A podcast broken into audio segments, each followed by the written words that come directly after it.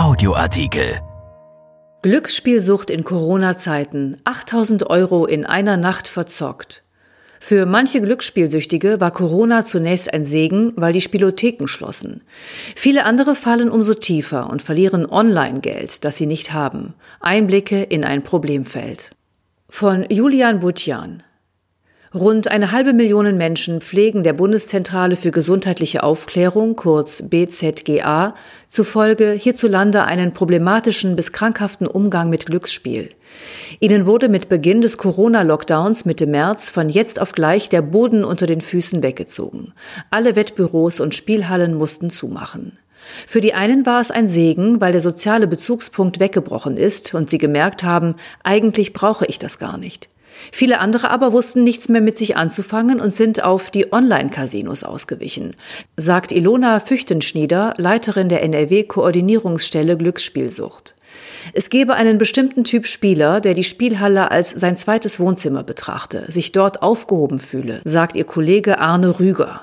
Nicht jeder findet einen Reiz an Online-Casinos. Eine Spielerin berichtete, die Zeit des Lockdowns als Befreiung empfunden zu haben, weil sie ohne inneren Kampf an den Spielhallen vorbeigehen konnte. Viele andere, die über Chat oder Telefon Hilfe bei Beraterin Verena Küpperbusch suchen, klagen dagegen, nun noch unkontrollierter zu spielen als zuvor. Der Gang in die Spielhalle oder das Wettbüro sei noch mit Aufwand verbunden gewesen und es habe eine Art Kontrolle gegeben. Die Online-Casinos hingegen sind jederzeit über das Smartphone zugänglich. Viele sagen mir, jetzt bin ich total verloren. Zahlreiche Sportfans, die sonst auf den Ausgang von Spielen getippt haben, sind ebenfalls zu den Online-Casinos abgewandert. Denn der Sportwettenmarkt ist an reale Wettkämpfe gekoppelt und die wurden weltweit abgesagt. Zwar entdeckten einige Spieler virtuelle Hunderennen oder Partien der Fußballliga in Belarus für sich, viele andere aber tauchten mit nur wenigen Klicks in die Welt von Blackjack und blinkenden Spielautomat-Simulationen ab. Fast alle Anbieter haben mittlerweile angeschlossene Online-Casinos. Häufig ist das Spielen mit dem gleichen Konto und Guthaben möglich. Besonders die Menschen, die spielten, um eine Leere in ihrem Innern zu füllen und gegen Einsamkeit ankämpften, hätten in den vergangenen Monaten gelitten, sagt Katrin Wanninger, die bei der Landesstelle in Prävention und Beratung tätig ist. Es wurden relativ schnell hohe Summen verspielt. Weil das Geldausgeben mit abstrakten Zahlen auf einem Bildschirm funktioniert und weil viele Finanzdienstleister wie PayPal es möglich machen, mit Geld zu spielen, das der Spieler gar nicht besitzt. Neulich rief ein Student an, der hatte in einer Nacht achttausend Euro verzockt, aber nur dreihundert Euro auf dem Konto, erzählt Füchtenschnieder. Die Einzahlung von Guthaben wird in der Regel in Echtzeit ausgeführt. Die Auszahlung dauert viele Stunden. Wartezeit, in der sich viele Spieler verleiten lassen und ihren Gewinn erneut einsetzen. Darauf spekulieren die Anbieter, sind sich die Suchtberater sicher. Sollen Willkommensboni ausgezahlt werden, müssen sie um ein Vielfaches potenziert werden. Häufig sind es die Angehörigen, die Hilfe suchen. Einen Tag nach dem Lockdown meldete sich bei der Beratungsstelle eine Frau, völlig aufgelöst. Ihr Mann sei sofort in die wiedereröffneten Spielhallen gelaufen und habe das Monatsgehalt verspielt.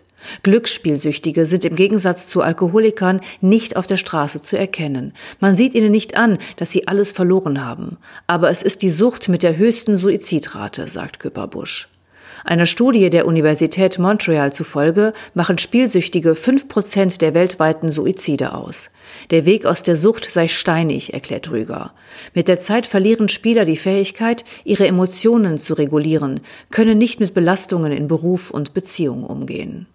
Während der Corona-Zeit hat die Landeskoordinierungsstelle ihre Hilfsangebote ausgeweitet, Themen- und Gruppenchats eingerichtet, in der sich Leidende austauschen und gegenseitig bestärken können. Schließlich durften sich auch die Selbsthilfegruppen nicht mehr treffen. sechzig Prozent der Umsätze der Glücksspielindustrie stammen von Menschen, die problematisch spielen. Das ist ein Geschäft mit kranken Menschen, sagt Füchtenschnieder. Die Auswirkungen müssten viel breiter diskutiert werden. Stattdessen gelinge es der Industrie, durch Werbung Glücksspiel gesellschaftlich zu etablieren und normalisieren. Das Unternehmen Wunderino investiert allein fünfzehn Millionen Euro pro Monat in Fernsehwerbung. Und dabei ist Online-Glücksspiel illegal, sagt Füchtenschnieder. Einzig Schleswig-Holstein bildet eine Ausnahme, weshalb T V-Werbung entsprechend gekennzeichnet ist. Aufgrund eines rechtlichen Graubereichs kann aber jeder Bürger ohne technische Hürden auf die Angebote zugreifen. Die Anbieter haben sich aus unserer Sicht einen Platz angeeignet, der ihnen nicht gebührt. Rüger erzählt von Treffen zwischen Lobbyvertretern und Politikern in Düsseldorf und Ständen bei Parteitagen. Fast drei Milliarden Euro Steuern nimmt der deutsche Staat pro Jahr durch Glücksspiel ein. Die Glücksspielindustrie kann sich teure Kampagnen mit Fußballidolen leisten. Oliver Kahn oder Lukas Podolski werben für Sportwetten, Bastian Schweinsteiger für Spielautomaten. Das macht es uns schwer, schon die Kinder kriegen Normalität verkauft, sagt Füchtenschnieder. Bei ihr und ihrem Team sind die Mittel begrenzt, obwohl sie vom Gesundheitsministerium gefördert werden.